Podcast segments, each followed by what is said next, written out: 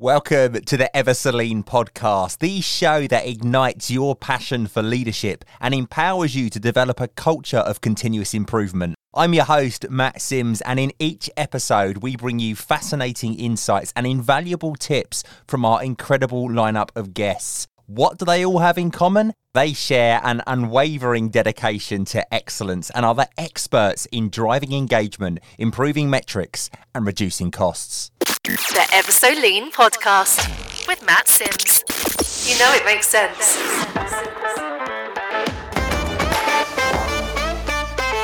This episode is sponsored by Catalyst Consulting Limited. Catalyst Consulting exists to help people and organizations work better today and be ready for tomorrow. They have a rich history of igniting business transformation using business agility, lean, Six Sigma, strategy deployment, agile, and change management. They can help you and your organization to develop the skills necessary to work and manage differently. To find out more, check out catalystconsulting.co.uk. Today, we meet Tom Hughes, the guy who's been around the lean block and then some. Tom had huge success at Alstom, turning traditional purchasing into a strategic powerhouse. He dove headfirst into the legendary Olair. They grew the business to a cool $200 million globally. But the story doesn't stop there. Tom reunited with his first love, engineering, at Lumen Electronics. And guess what? He's also into coaching and wrote a book called Improvement Starts with I. Quite simply, he loves lean. Oh, and major fact, he's the co-founder of Gemba Docs. They fix the snooze fest of creating standard operating procedures with their software. Today, Tom's pulling back the curtain on a game changer, putting the answer where the question is. We're talking about having standard operating procedures in the perfect spot precisely when you need them and for the right folks. Tom's about to drop some wisdom on why SOPs are the unsung heroes of the business world. Get ready to dive into the nitty gritty of their importance, the common pitfalls he's seen, and how to dodge the dreaded SOP wallpaper syndrome, aka folder in the drawer scenario that we've all experienced. Tom's got the insights to make SOPs not just a necessary evil, but a strategic powerhouse in your operation. Tom, welcome to the Everceline podcast. Wow, Matt. Thanks for that intro. It's absolutely fantastic. No, thank you for coming on. I really, really appreciate you being with us. You are so into lead, and I love it. I could really bounce off that. I get it. Yeah, 100%. Life changing stuff. It is amazing. And your story is incredible as well. Give us a little bit of a uh, an insight into your career path. I've just highlighted some of the key changes, but you've had some real duck and dives in there as well. It sounds super interesting. Yeah, certainly was. You should have been there. so, a lot of what happened, I would describe it as I fell from one scenario to the next. So, you know, I went to college in Birmingham. I was a farmer boy, couldn't wait to get out of rural Ireland. And now I'm back there. I love it. But yeah, at the time, I couldn't wait to get away. Uh, I actually went there because it was the heavy metal capital ah, of the UK. Because I was really into rock music. I used to have my hair down to my waist. So um, yeah, I went to university there, and I, I didn't even go to. I went to Birmingham Poly. It wasn't even like the posh one. I actually went to do business studies originally. Changed my degree after the first year onto an engineering based degree. Loved it. Loved it far, far more resonated with me than that. And I was working as a temp in a sunroof factory, sweeping the floor literally. Uh, three pound fifty an hour at the time, and I got into engineering and quality through that door. Yeah, that that ended with me doing a project during my final year at college with them, and I did six months on the production line with them when I finished uni. Probably one of the best things that ever happened to me was I've never lost that connection with the Gemba and the people on the Gemba. Yeah, one thing led to another. I was a young quality manager at 25, second tier automotive and plastics. Then I was in supplier development in first tier, worked in Germany, that company, BTR Trelleborg Automotive. Then I went into Alstom. I was a sourcing director of a, like a 350 million division. Then I was uh, still in my early 30s. Trinity College, transformative career wise private equity with Olair, 10 years. The Olair story, how that happened, I was reading the Sunday Times. Job ad just leapt out. Purchasing director, automotive background, MBA, and got a language. Uh, that's me. got the job two, two weeks later. So, yeah, I really regard myself as blessed. I really do. To this day, I'm very Mm. grateful for where I am and the people around me and my experiences. Yeah, I'm a firm believer that when things are meant to be, they just happen. And it sounds like that's exactly what's happened in your career path. Mhm. Yeah, certainly. And it, it can seem difficult and challenging when you're going through these transitions, especially. It can be pretty scary, but you just got to persevere, keep going, and keep moving in the direction you want to go in. Might not always be the path you wanted, but, but you'll get there in the end. I'm a prime example of that. So tell me about Gemba Docs then, Tom. Tell me all about this because Gemba Docs is a fascinating project and I think it's going to touch a note with many people. So, where did this come from and what is it?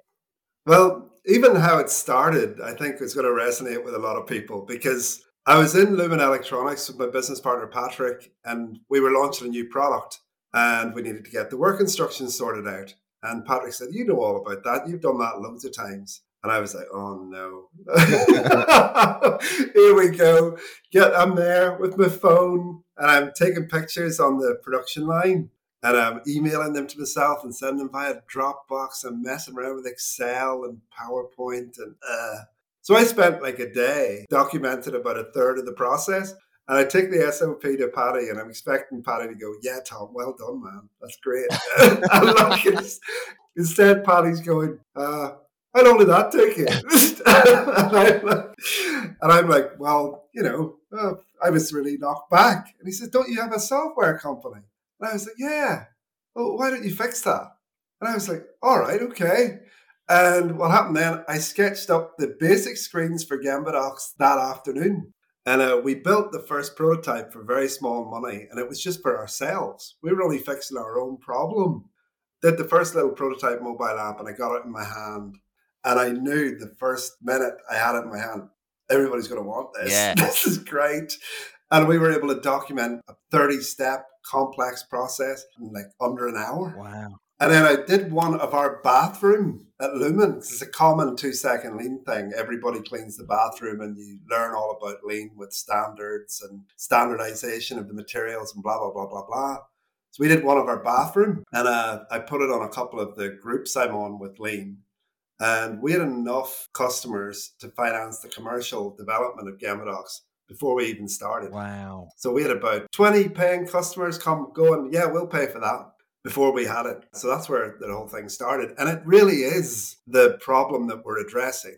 It's that the cumbersome nature of developing SOPs, of terrible tools, the fact that you can't really do them on the Gemba, you're always running backwards and forwards from your desk to where the value's being added.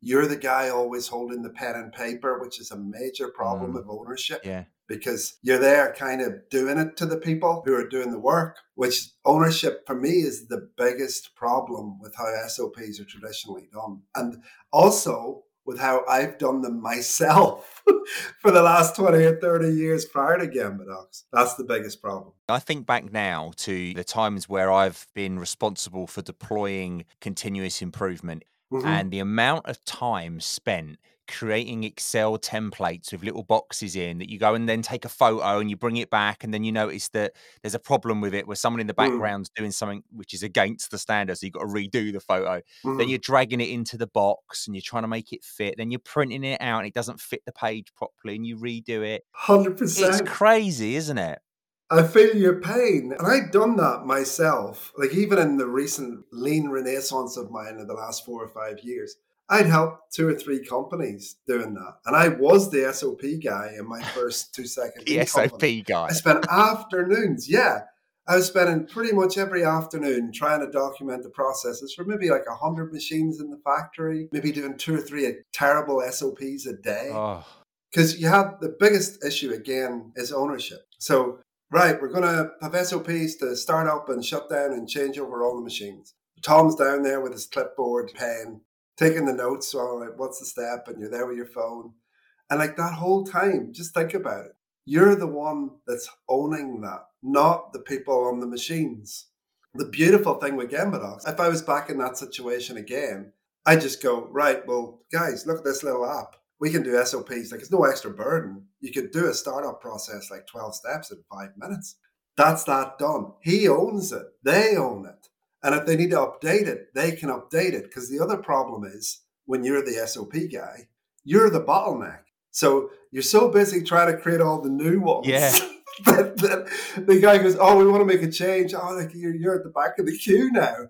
And then what happens? The wallpaper phenomenon kicks in because they're out of date. So nobody can trust them anymore. So you might as well not have bothered doing any of it. And the thing is, though, when that happens, they're saved on one person's machine in a folder. That person leaves the organization or goes somewhere yeah. else, and all of a sudden, no one's got all the legacy SOPs to be able to update them. A hundred percent It's where are they? I've been in that situation several times in my career. Where are the SOPs? All right, well, they're in that yellow folder over there, you know, in the tool cabinet. And you go, well, okay, uh, where the heck are the original ones that like the digital versions? Where are they? And uh, uh, same, same even, you know, you can bring this all over the place when it comes to information from the Gemba. Like I've seen people use Gemba docs to upload PDFs of machine manuals. Because that's another one. Where's the manual for that machine? Uh, maintenance.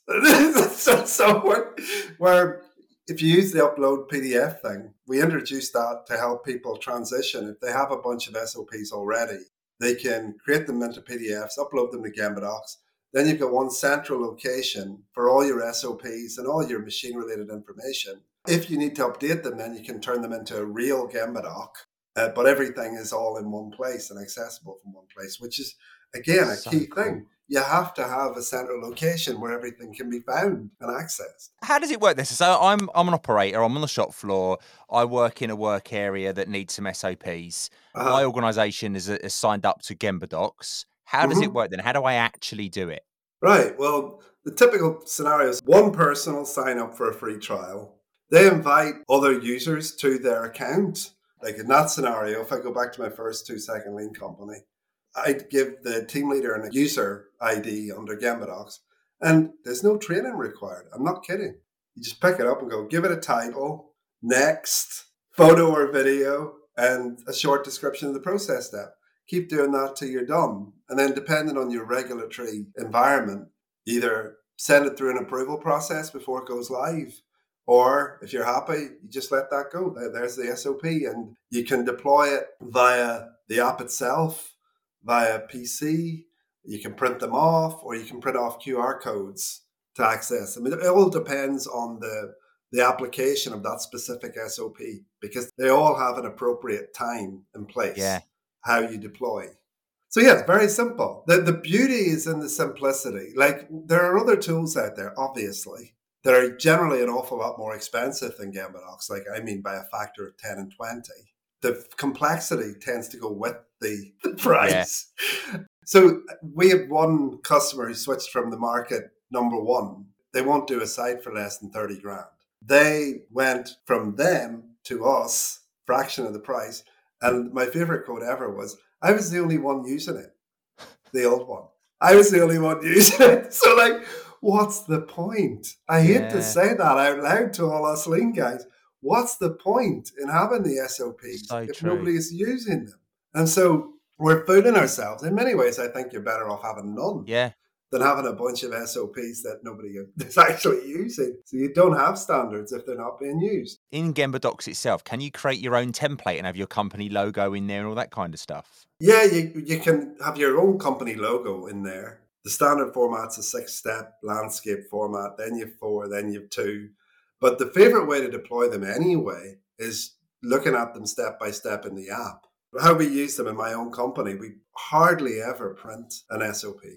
So if you need the SOP, out you go with the phone, find it, and then as you use it, if you're training someone, for example, you just swipe through the step.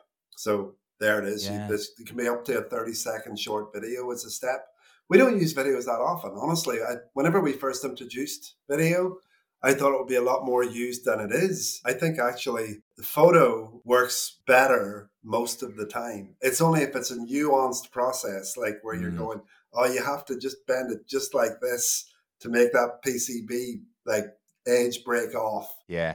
A photo doesn't do that, but a video can. It's it's really really simple, and and that's the beauty of it. Thing is, it's it's hard enough to take a photograph of something without the background showing something that shouldn't be occurring. Uh, a uh-huh. couple of years ago, there was a big conference in North America, and I was asked to create a video in a plant in the UK and just Mm-hmm. explain why standard work is really important to us and how it's the foundation of what we had done to create our lean culture. So I go down on the shop floor with my selfie stick, right? I had my, my earbuds in, I had the phone on the end of the selfie stick, and I did this really nice video where I spun round and I ad libbed it, right? I completely winged it. And I thought, nailed it first take. Went upstairs, plugged it in, downloaded the video and i found there was people behind throwing things there was three or four containers being moved at a time when it should have been one at a time and i was like oh so i went back Uh-huh. downstairs and i redone the video went back upstairs watched it back and there was things going on there was a lorry that backed on and, and didn't back on properly and i was like this is a nightmare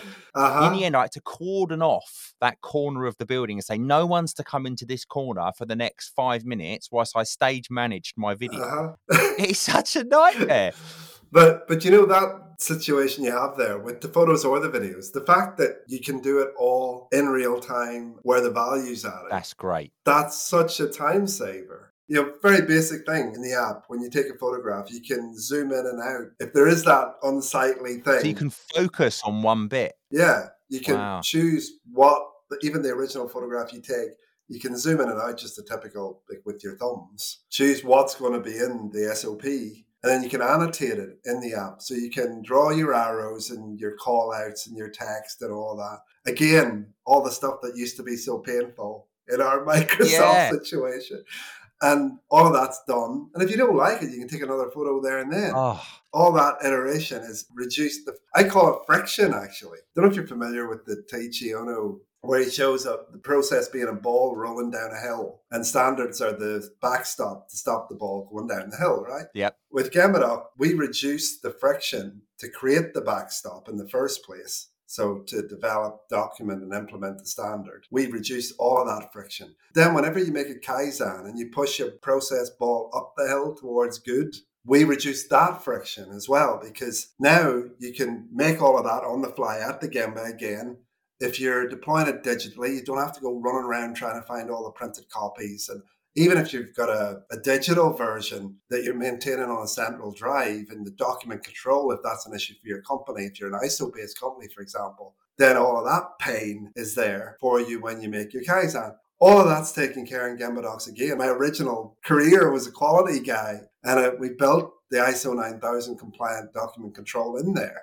About 10 years ago, I ran a rapid improvement event where they had a problem where the SOPs weren't being used, they weren't being updated, and they weren't being seen. These were the three problem statements that we had. Anyway, the, the event went on for five days. And you know what the root cause was at the end of it of why they weren't doing it? Mhm. Was because it was too complicated to do. Totally. you had to take people off the shop floor, they had to go and sit in a room on a computer, they had to run between all of the problems we've described already were in Mhm. there, and it was too hard. Mhm. You know, we are human beings. If something's too difficult, we don't do it.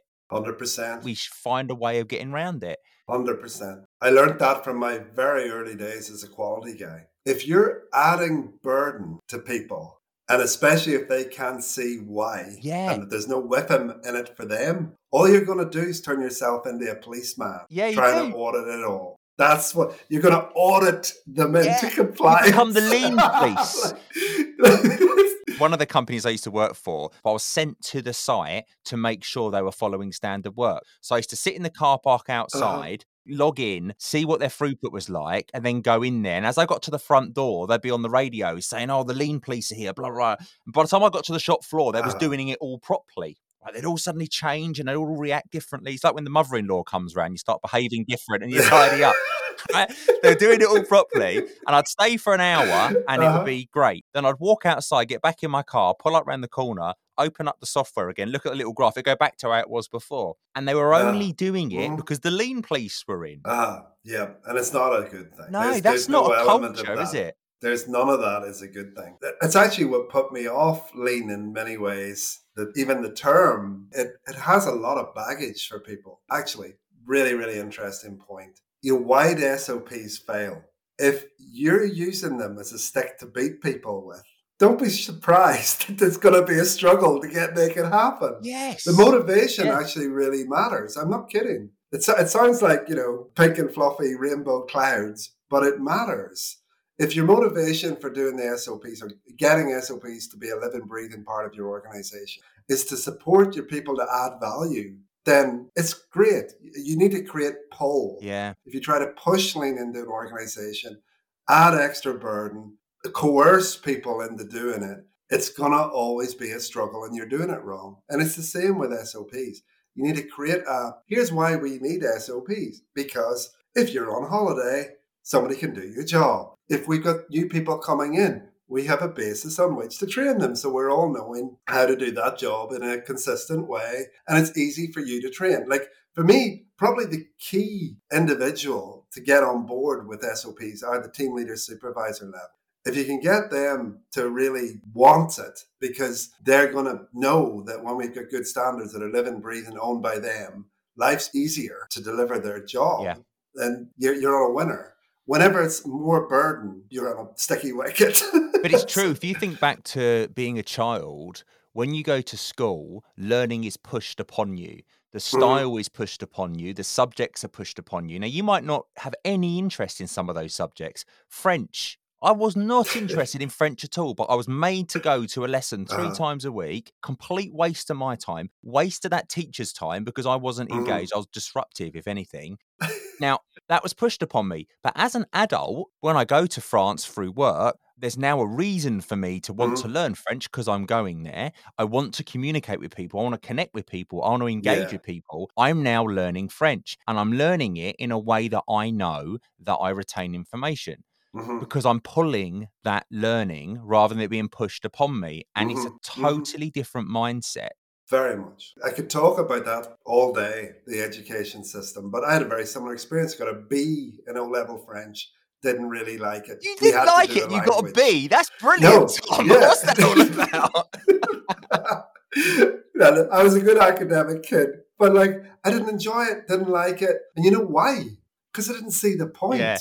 So then fast forward uh, 16 years later and I join O'Lair and I hadn't spoken any French since I was doing my GCE. It was not even a GCSE. And my boss at the time, because I spoke German, he said, oh, you're, I'm to, you, you need to run the factory in France. I'm like, I can't speak French. And he said, you'll be fine. you'll, you'll work it out.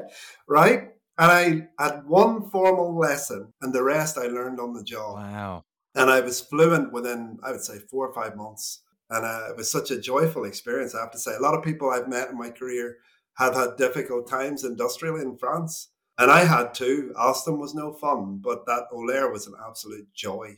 Transforming that factory is still one of my favorite career achievements. I can see the smile on your face as you're talking about it. The connection that you get when you're like the Irish guy, it's a great thing. We're digressing for a moment, but I spent two weeks in the shop floor building product before I took over running the factory. And the French were like completely blown away by that. As Monsieur Directeur does not do that. You know, he's got a white collar and tie on. And uh, I learned so much about what we needed to do to transform that company as a result of that experience by going to the Gemba. And I think lean in a lot of ways is about connecting with people. I really Mm. do. If, if you can make lean uh, like how you can empathize, walk in someone else's shoes, both as a leader, let's say, down. And I don't like to use that word, but you understand what I mean in the org chart, and vice versa. Then everybody understands where everybody's coming from. Everybody wants to help and support each other. Mm. And that's culture. It's the central pillar. You talked about where SOPs sit in the house of lean, standards and stabilities at the bottom. The central pillar is culture, and they're all related, they're all mm. interconnected. You can't have a really great organization that's lean and miss a significant part of that house, or your house is going to struggle. I always think a huge part of it is empathy. You have to have empathy for the people that Uh-huh. do the work because if you don't understand the, the issues that they have and connect with them on that level, Mm. you're never going to be able to drive things 100%. forward. I think a common misconception with SOPs that, that I've found in my career is that people think an SOP is made and then that is the way we do it and that's Mhm. it, then it's set in stone. And it took me a number of years to learn that an SOP is actually the best way we know of doing a task today. Today. 100%. Easy, exa- like I use Gemba Docs myself. So I do monthly financial reviews are a great example. And we use Xero, the counting system. And to get certain numbers, it's a bit of a fun and games what you put in what field to get what are the receivables and the payables and the blah blahs. It used to take me hours every month because I'd forget why I did it the last time. I would. No, seriously. so now I have a Gemba doc for that and I have it on one screen and I do this stuff on the other screen. And I would say every month or two, I'll find an improvement and then I'll update the Gemba doc. So the next time I'm doing that, I've got a process and it takes very short time and I can easily update it in the moment. Like, here's the thing I read a book called Scrum recently, which probably loads of people who are listening to this podcast go, What? He's only just read that. but yeah, you know, it's a fantastic book. And in there, it talks about fixing bugs in software. If you leave the bugs to the end of the month to fix them all in one big lump rather than fixing them in the moment, it's about 10 times worse in terms of productivity than if you stop and fix it right there and then because you've got all the context in the moment of that problem and you can make that adjustment. If you batch it and leave it all to the end of the month, then you have to think, oh, what, what was the context of that bug and how to, and it's the same with your SOPs. It's when you're in the moment of the problem and you or the opportunity to improve. If you can act at that moment, your process improvement is going to be much, much better than if you have to go to some central source to go, oh, I want to make this because like, you've all that friction, so people won't bother. You know, if you got to go to him and get approval and all yeah, that. Yeah. Whereas if you can if you can own that process and make that adjustment on there and then, your process is obviously going to have better kaizen than if you can't do that. 13 time Shingo Prize winner Dr. Jeffrey Liker and Toyota Kata author Mike Rother have created the Improvement Kata and Coaching Kata online course. This inexpensive, compact program is designed to transform your thinking and approach, making you a highly skilled learner and coach. Engage in deliberate practice to turbocharge your progress. You also get lifetime access to the materials, including all of the bonus interviews. Why pay up to 10 times the price elsewhere, listening to some consultant, when you can gain direct insights from the masters themselves? Skip the rest and go with the best. Join us today and embark on your journey to excellence. Just click on the link below to start your journey. 30 years of experience in certifying a range of improvement techniques, BQF is the standard you can trust in an ever expanding market of qualifications. To gain a BQF certification, you need to demonstrate more than knowledge. You need to prove that you've been there, done it, and have learned from your mistakes. A BQF certification guarantees professionals who can walk the walk. Once certified by BQF, you are listed on their certification register where you can annually update your status to prove that you're still practicing your skills. BQF certifications come in four levels Associate Practitioner, Practitioner, Advanced Practitioner, and Master Practitioner, giving opportunity to grow and develop in each of these areas. Head to bqf.org.uk today to find out more about certifications in change management, customer experience, lean, lean Six Sigma, living your values, mental health and well-being, personal development, and program and project management.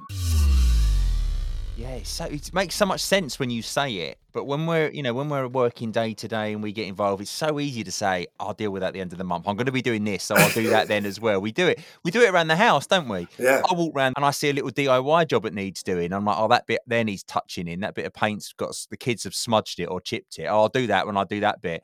And I think, oh, I'll do that when I do this bit. And then by the time I get to actually doing it, it turns into I've got to decorate the whole room because I've let it go yeah. so bad. Like, and then you don't do it at all. you move house. You move. Oh, that's a brilliant analogy. In terms of some tips then for people, so if people, you know, are making SOPs or they've got a culture of the SOP in the drawer, what would be some of your tips for creating a good SOP? What makes a, you know, a top-notch bar raising SOP? Mm-hmm. Well, I actually wrote a little half hour book, Great Processes, and GREAT is an acronym. And it's a, a quick guide on how, how to make any workplace better with SOPs. The idea behind it is if you're implementing SOPs in an organization, you can listen to it free on the Lean Play app or on YouTube, or you can download a PDF from gembadocs.com. Dead easy to get everybody on the same page. That's a big thing. and create poll. Why would we want to do this? I think that's really important. So that's why I wrote that book, and hopefully we can put all the links at the end of the podcast. Let's talk what great means, because that, that answers this question. The G of great is Gemba. So you need to do the SOPs where the value's added, not at your desk. If the value's added at your desk, that's fine. But do the SOP at the Gemba, and you can do that with Gemba docs. And by or with the people doing the value. That's really important. You need to involve at least the people who are creating the value in that process so they feel some ownership. The R is recognized. There's no point in having SOPs if nobody recognizes them as yeah. the way to do the job. So again, by involving the people in the creation of the SOP, that goes a long way to solving that issue. And if you can make the SOP, all the things we talked about, easy to adjust and so on, and therefore we know it's valid and we know it's the latest version, R gets ticked.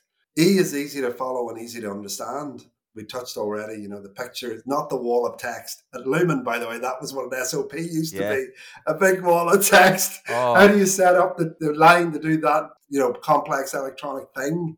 And it's just a wall of text. The Only people that could understand it's the bloke who wrote it. Yeah. so easy, easy to follow, easy to use, pictures and text and simplicity. A is available at point of use. So if it's not available at the point of use, what's the point, frankly? And T is tested and trained. So especially for critical processes, like I don't advocate, like we make safety critical equipment at Lumen going half million quid machines, and if they're not right, somebody could die you're not going to let anybody adjust that process. You know, they can decide, oh, we're going to test it a different way today. so, yeah, so within that, you can test the SOP. You have to train this personnel. So you can't say, like one of my favorite analogies, you got on a plane, the bloke went, uh, I've just read the manual how to fly this plane. Let's go. Reading the SOP is not enough. They, in critical processes, people need to be trained. So that's really it. It's Gemba, recognized, easy to follow, available at point of use, tested and trained. That's how you do a good SOP. It's a great benchmark yeah, to really check yourself good. against how do you do it now? I'd ask anybody listening to the podcast, how do you stack up against that benchmark of great. And if you don't, then go listen to that little book and hopefully it'll help you get great. I will pop a link down in the show notes. People better go and download that because that sounds like a really. Mm. I wish that was around 10, 15 years ago, Tom, when I was doing me uh, me SOPs. That would absolutely brilliant. Do you know what? I was watching the um, I was watching the football last week. Absolute disaster, but I was watching it anyway. And um, the pundits were complaining about VAR, so about VAR, the uh-huh. video assistant referee. And every single week there's something about it. Every single week there's uproar that the decisions are wrong and it takes too long, it's too slow, it's not, it's yeah. not part of the game. And it got me thinking, and it goes back to what you're saying now about creating pull. There wasn't a pull to bring that technology and that standard into football. Mm-hmm. And because there's no pull, as soon as there's a slight chink in the armor of yeah. its performance, everyone jumps on the mm. bandwagon. It's awful. It's rubbish. Yeah. Get rid of it. It's ruining everything. Uh. No one talks about the good side. And they're fighting an uphill battle because they're push, push, push, push, push. They need to create pull to make that change mm-hmm. stick mm-hmm. and for everyone to own it. And it's the same logic, isn't it? Definitely. It's actually, we had a conversation in one of my lean groups about VAR and the lack of process. There was an incident recently. Was it a Liverpool game? Yeah. And uh, yeah. where they, they there was clearly a wrong decision, but they clearly didn't have a good process that everybody understood uh, of how that was going to work. And then whenever they were trying to pull the car out of the crash, it was too yeah. late. But yeah. but yeah, it's a great example of, of a, a, like the definition I have in great process is a clearly understood process by everyone carrying out the work. Yes. And it you know, again, that clearly wasn't there. No, but look what they do with VAR. Oh. Mm. Oh, You're right. it's okay. I knocked a picture. Tom's just fallen down on the floor. He'll get up in a minute. Um, but, but what they do with that, which is really interesting, that Liverpool game's a really good example. So the process wasn't great. They haven't followed or come to the right conclusion. So what do they do? They take those referees off of the list oh, for the following week or they demote them. Uh, and they uh, do this every single week with the different people. Mm-hmm. Imagine that That's in the real workplace. Yeah, but mm. you imagine, Tom, you're working on the shop floor, right? You haven't followed that SOP. So what are we doing with you, Tom? We're demoting you. Uh, Next week, you're going to be working on that bit. blame the process, Mhm. not the person. If Mhm. it's happening week after week after week and all these people are getting it wrong, the process is wrong. Because Yeah, nobody, they're not deliberately sitting there going, I'm good, deliberately going to do this wrong.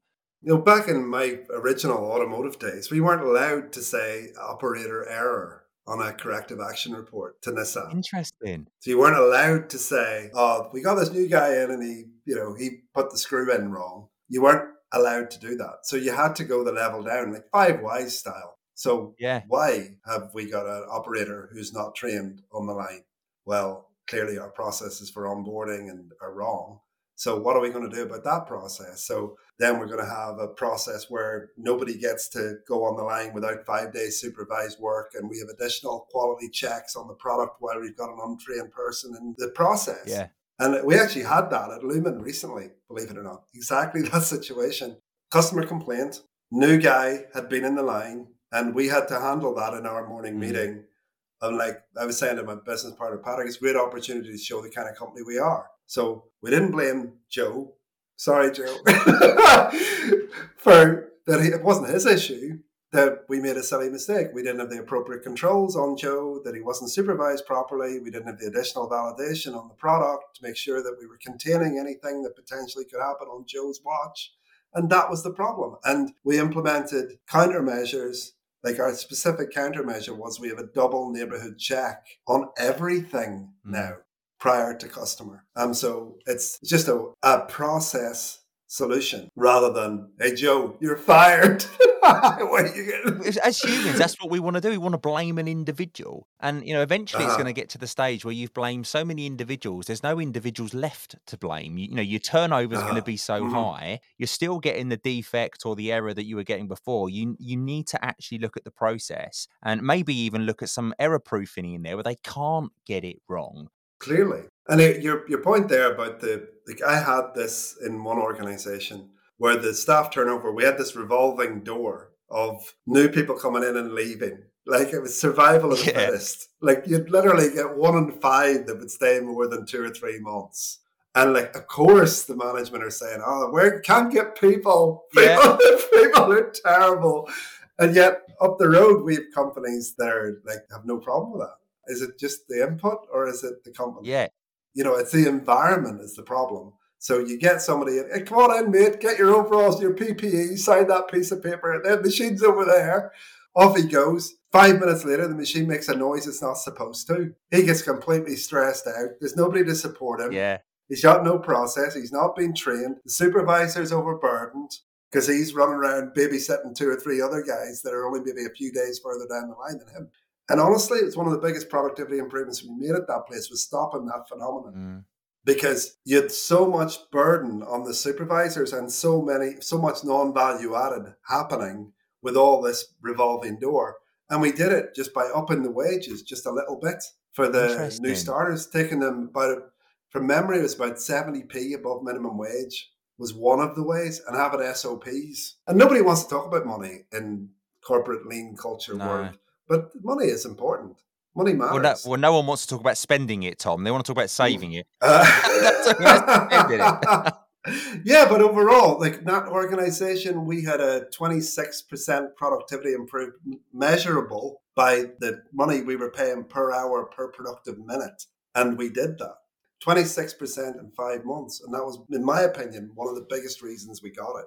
One of the best results I've ever had from a Kaizen event was when we worked out what the cost of the attrition was. So we worked out what's the cost Wow. of the advertising, the hiring, the training, the development Mhm. phase of somebody. And it worked out it took about nine months to get someone from application Mhm. through to being at the bar on the shop floor. The cost of that nine months, Mhm. we could spend half that money in investing in the individuals we had by improving their environment, by improving our SOPs, and, 100%. and you don't Mhm. get that churn and you, you can invest in your people because Mhm. something I wanted to ask you, Tom, you, you spoke before about having SOPs in the right place. And I think that's a really good point. So having the answer where the question is is a term that you've used with me a couple of times before. And I Yeah. really like that. Having the answer where the question is. Tell us a little bit about the significance of having an SOP in the right place at the right time and for the right people. It's about flow. It, it really is about flow. And lean to me is about flow. So We'll start with a really basic example. You go to the printer and it needs the cartridge needs to be changed. Oh, I'm in a rush. where's, the bloody, where's the bloody cartridge? How can I change it? Oh, we've all been there. Who hasn't been there? you know what I do at home, Tom? I, I ignore it, pretend I haven't seen it. I think my wife will do that later if I ignore it. yeah, low, low toner. But we've, we've got past that. It's just not happening anymore. It's just printing like grey things with no colour. Yeah, so at Lumen, we have, well, what's one of my favorite examples? We have a QR code on there. Again, you know, you might not have to change the printer cartridge yourself, but maybe six or nine months a year. So you've totally forgotten what happened last time. So putting the answer where the question is in this really simplistic context means, ah, I know what to do. Scan that with my phone. Ah, that's where the printer cartridges are. That's that's the drawer you have to open. That's where they go. Bang, bang in there. Boom. All that stress of you know potentially half an hour messing about is gone. That's a really simple application of put the answer where the question is. So you know if you've got boxes to ship, the dispatch computer has all the SOPs. So they're all in a folder. They're all accessible on the browser of the dispatch computer. If the dispatch guy's not there, we need to ship a box. Right. Okay. Open that. That's the world options. That's how I do it. That's how I book the courier. That's the. But you see, before we had Gemba Docs, that could be like a three-hour time soak working out how you do something as simple as that. Actually, in the book, I define those as uh, banana processes. Uh, light bulb processes are things that are so intuitive nobody needs to know. We don't need an SOP to turn the light switch on can use my left hand, my right hand, my forehand. Doesn't matter. Outcome's going to be the same. Wee bit more struggle maybe, but yeah, we all know how to do that. And we, our objective is to make all processes light bulbs so that everybody knows how to do them. We don't need have pilot training. The process is so slick and poka-yoke that anybody can do it. Bananas are there's an optimum way. Wouldn't it be great if we all knew it? And so we create SOPs for banana processes because there is an optimal way to peel a banana. That's for another podcast. And so they're guidelines and they're answer where the question is type SOPs that are going to help flow. Somebody's off. The new social media person saying, Yeah, how do I make a Facebook post? It's all there. Finally, we have traffic light processes. Now, these aren't really put the answer where the question is. So, how do we test that really important safety critical thing? Yeah. That's a traffic light process. It's not like, oh, I think I'll do step three a bit different. No, they're mandatory. That the traditional, like automotive style you do it just like that, mate. We have to train with those, but we may well test and audit those processes for compliance. At the end of the day, even then, if they're not where the question is, so if the test equipment is in one part of the factory and the SOPs in the other, what was the point in having the SOP? They have to be accessible. Do you know my favorite example of having the answer where the question is? Mm-hmm. Is on an aeroplane every time you go on an aeroplane, without fail, in the little pouch on the seat in front of you is the instructions of what to do in an emergency, how to put your face mask yeah. on, how to put your life jacket on. What they don't have is one little card in the front of the cabin. And then they say, if there's an emergency, make sure you run to the front of the cabin. Everybody's going to queue up, read the instructions, get back to your seat as quick as possible, then apply your mask. You wouldn't do it, would no. you? We all accept mm. that there's a card in uh. front of us. Now, if we were to get on a plane, and you know, most of us, if we fly frequently, yeah. we probably zone out on the little mm-hmm. chat. But if there wasn't a card there explaining how to do that stuff, I would say to the yeah. attendant, "Excuse me, there's no card uh, for an ah. emergency. Can can you?" That's amazing. One? Yeah. But it, but it's such a great example of having the answer where the question is because if you know if emergency happened, God forbid, you would need the answer in front mm. of you immediately. You haven't got time to call the attendant or run around. Uh-huh. Why do we not do that as part of our day to day activities at work? It just blows your mind. It really does. I think I might have to rob that example. That's, a, that's a really good example. I'll true, take that one it? with me today. No, it really is. And it, it, even how they're described. So, you know, they have different languages, but really it's exactly. the graphics that are doing it. It's the pictures yep. that are telling you the story. So Yeah, yeah, exactly.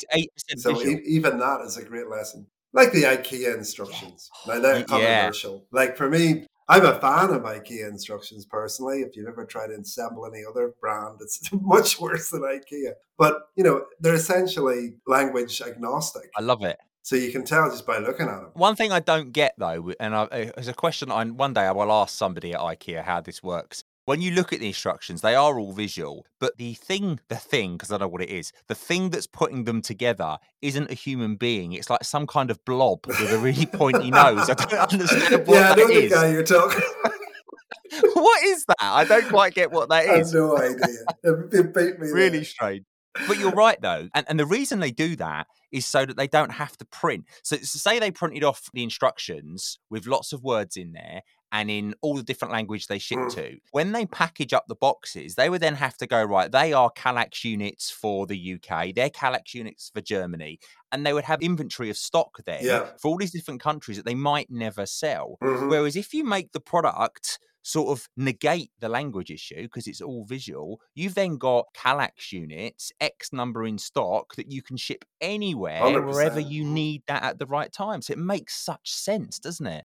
We have customers using Gemba Docs for similar applications for installation instructions and maintenance, field maintenance. We have a lot of uh, US swimming pool installers, and they put like how to change the filter, how to maintain the pump. They're all QR codes. The beauty of that is that if you want to change that SOP, if it's a printed thing and it's out in the field and you come up with a better way or whatever, and you need to update it, you're in trouble. Whereas if it's a QR code and you scan it it's going to be the latest version, future proofing it if you like.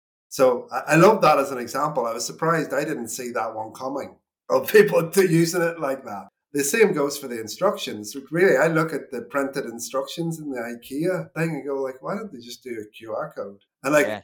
you could do one that's that's language that depending on where the phone is, that the person scans that code and it takes them to their language Yeah, yeah. You could So you choose could the language, couldn't you?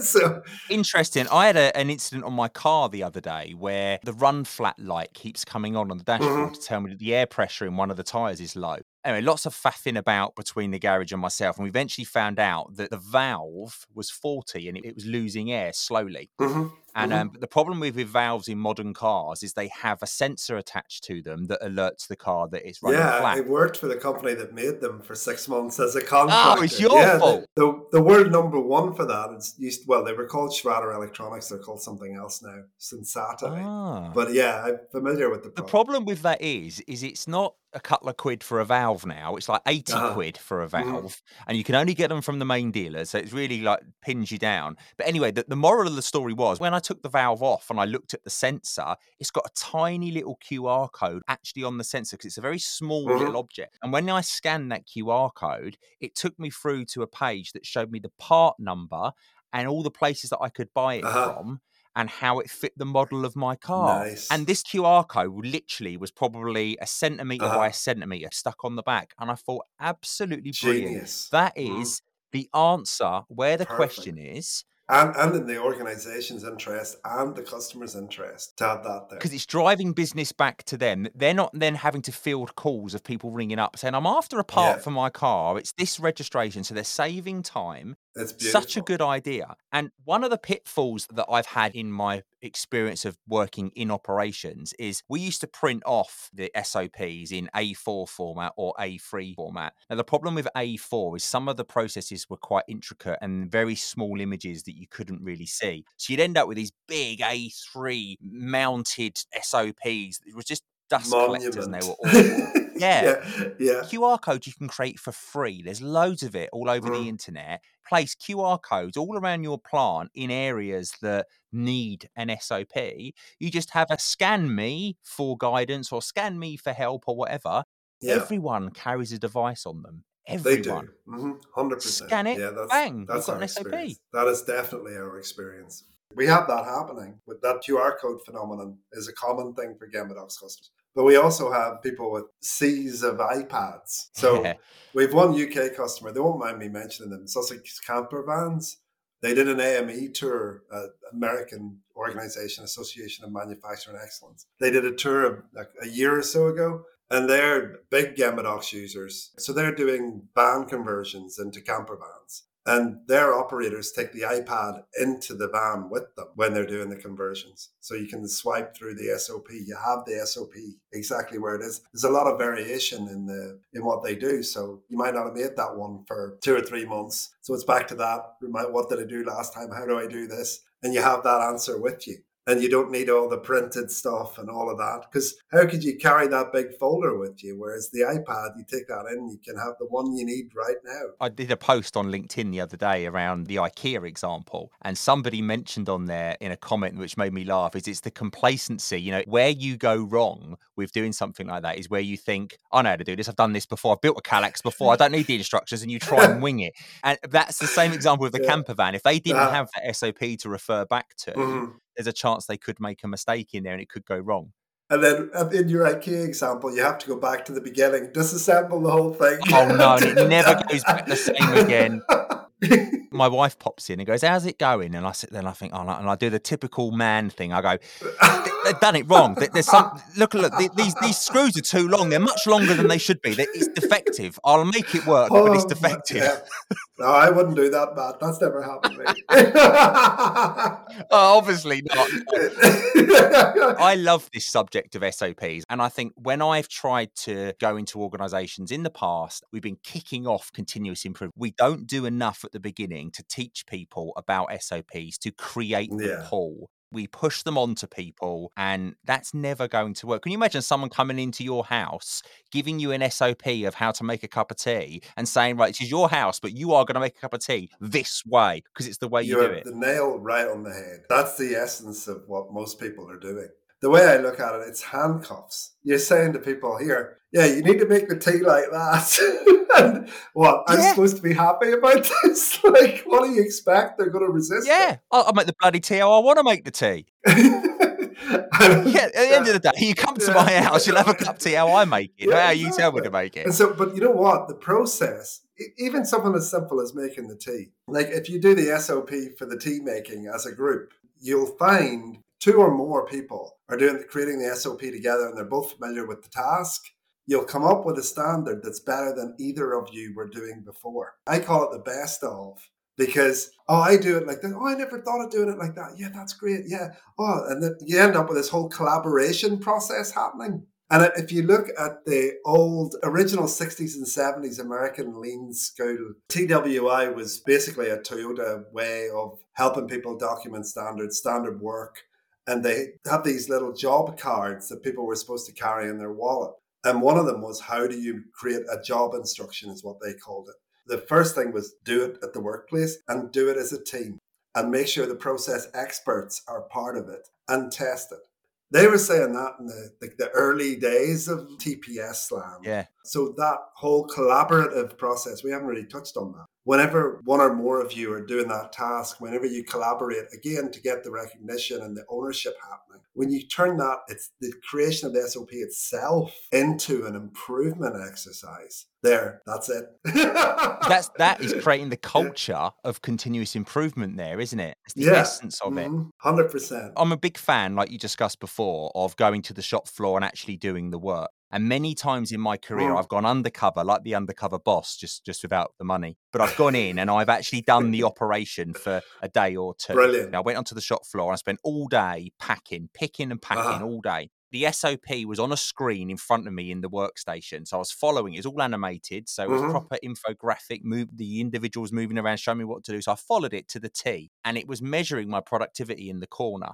Uh-huh. And a little bit later on, I was talking to one of the other operators who didn't know that I wasn't just a Bob standard operator Yeah. coming in. And, and Mhm. I said, I can't get nowhere near your rate. Yeah, Mhm. I'm following it to the T. And this individual said to me, "Oh no, don't do it that way. That's that don't work. You've got to do it like this." And they gave me all these tips for how to do it. And right after the break, I went back and did it how they explained, and I was flying. Like the quality was just as good. as I was flying. So I said to the supervisor, "You know, why are we not updating that SOP to how that person's doing it? Because clearly that's the best way to do it." Yeah. And they went, "Oh yeah, we don't own the SOPs. They're owned by the Lean team who own them Oh. globally, and they deploy them." And I thought, "Wow, this is such a Exactly, miss." Man. It's just so stupid. It's just so Yeah. so stupid. And like, I actually get frustrated um, when I see Gemba Docs SOPs that people have made too elaborate, too high production, because you're asking for that phenomenon. Yeah, you, you are. You're inviting it. You are. Whenever you don't make it easy, if you're going to make a big friction fold process to update that SOP, that's exactly what's going to happen.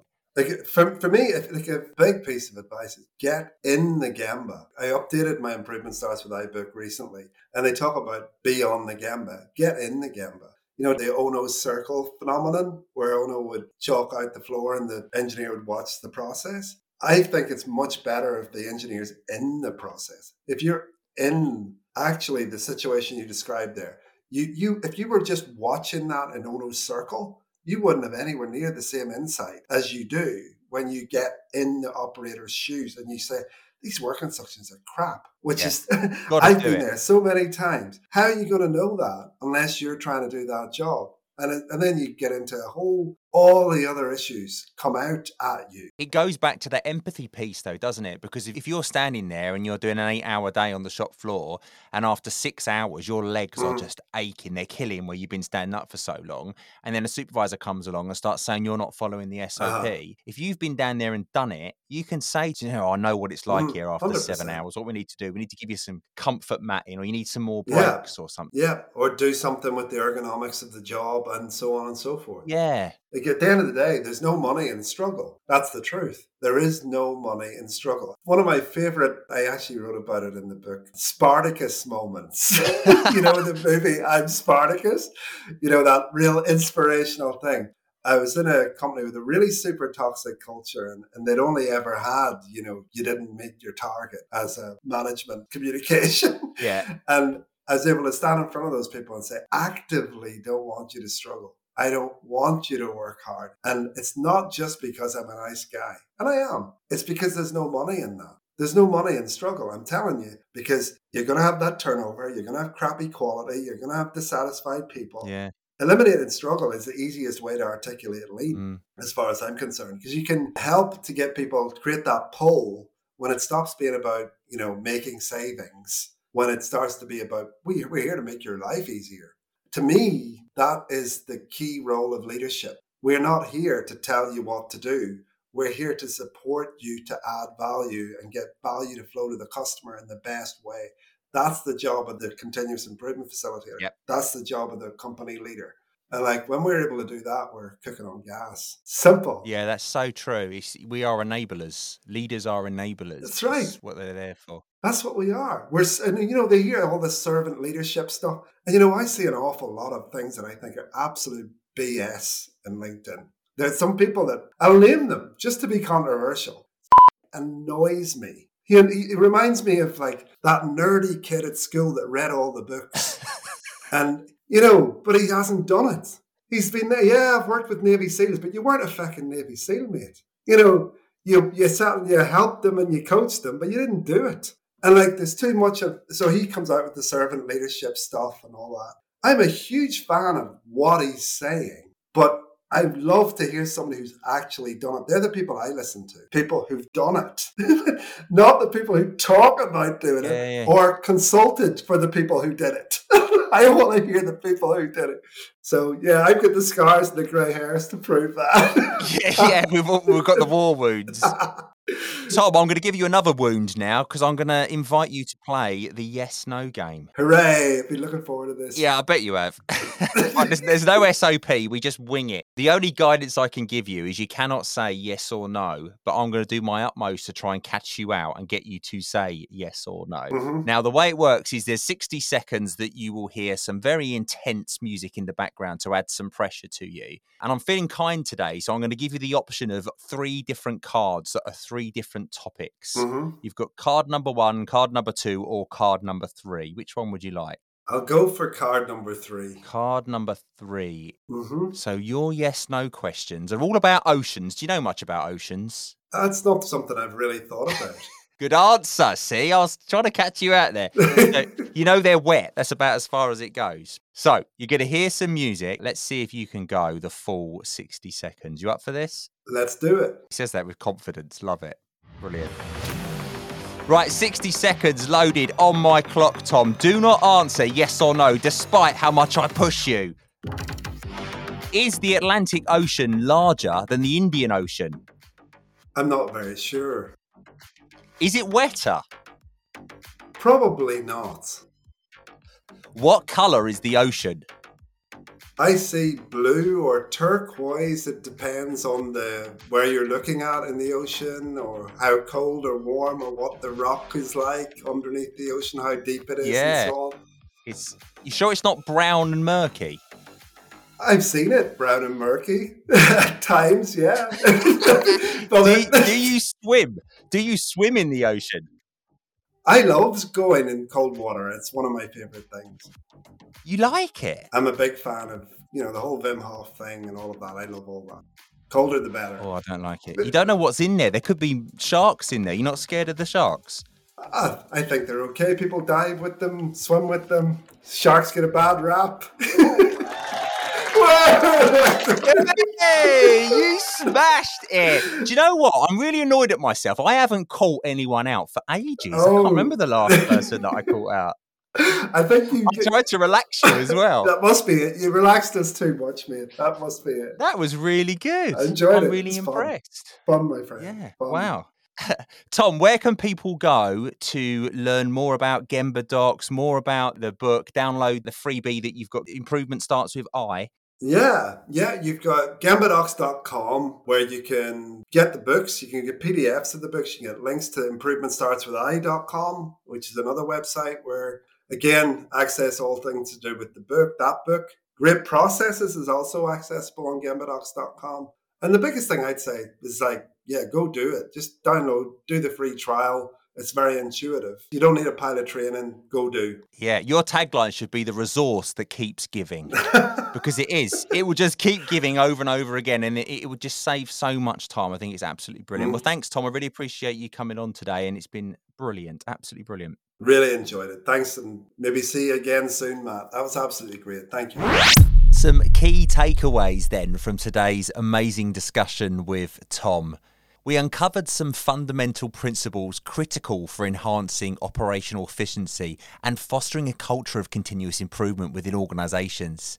First and foremost, we've learnt the importance of Gemba, the actual place where the work is done, as the cornerstone for developing SOPs involving the very individuals performing the tasks in the creation of the SOPs not only fosters acceptance, but it also ensures their effectiveness as well. SOPs really are the backbone of streamlined processes. They must be designed with simplicity in mind, visual instructions utilizing clear visuals and straightforward language, prove to be universally understandable and more effective than text heavy procedures. Accessibility is key. SOPs need to be ready available at the point of the work to maintain their relevance and usefulness. Otherwise, what's the point? Why do we just stick them in a drawer or stick them on the wall? They just get ignored and they just go out of date and disappear. Testing and training are imperative, especially for critical processes when ensuring that SOPs are effectively implemented. Additionally, we've highlighted the significance of focusing on refining flawed processes rather than attributing errors to individuals. Think about VAR in football terms, you know exactly what I mean. We've explored the power of technology, particularly QR codes, in accessing updated SOP versions, part information, and diverse language content. Embracing digital transformation by moving from printed to digital SOPs really enhances accessibility, portability, and the ease of updates. No longer do you have one individual responsible for SOPs, everybody can own it. It can be a collaborative effort. Now, collaboration in creation of SOPs involving those who are executing tasks enhances their effectiveness and ownership. Empathetic leadership and a culture of continuous improvement not only enhance efficiency, but also cultivate an environment of growth and progress. Real world experience and practical knowledge often hold more weight than theoretical expertise, emphasizing the value of learning from the field experts, getting down in the Gemba and doing the role yourself to really understand it. Finally, we discovered the role of practical resources like Gemba Docs in supporting continuous improvement initiatives, advocating for a hands on, practical approach to refining processes. Now, in conclusion, from me, these takeaways underscore the significance of practical, empathetic, and collaborative strategies in process improvement, technology utilization, and cultivating a culture, an environment conductive to continuous enhancement within organizations. Get the SOPs right. They are the foundations of the house. They feed into the culture in the middle of the house. It's so important. SOPs with a pool culture are the way to do it. Now, after the episode finished, Tom said to me, Matt, I want to give something back to the Ever So Lean listeners. And he has. Tom has very kindly offered a 10% discount to anybody that wants to have a go at using Gemba Docs. All you need to do is click the link down below in the show notes and quote ever so lean 10. That's ever so lean 10. And you'll get 10% off your Gemba Docs subscription and you can try Gemba Docs for your SOPs, creation and management. Absolutely brilliant. Thanks for that, Tom. Really appreciate it. Right. That's it. That brings an end to this episode of the Ever So Lean podcast. Thanks so much to Tom for joining us today and really lifting the lid on SOPs and helping us understand some of the pitfalls, some of the best practices, and some of the great resources that are available for us to be able to do such an important thing for our people and for our organizations. If you like the sound of today's show and you would like to hear more, please subscribe and follow the Ever So Lean podcast on your favourite platform or at eversolean.com, where you'll also find episodes that you might have missed. And you can also find about the services that we have on offer here as well. If you can, please take a moment to like and review the Ever So Lean podcast on the platform that you listen to. I'll be extremely grateful. It means a lot, and your review really does mean so much. That's it. I'll see you on the next episode, and don't forget. Ever So Lean. You know it makes sense. The Ever So Lean podcast is researched, produced, and recorded by Matt Sims. Visit eversolean.com to find out more.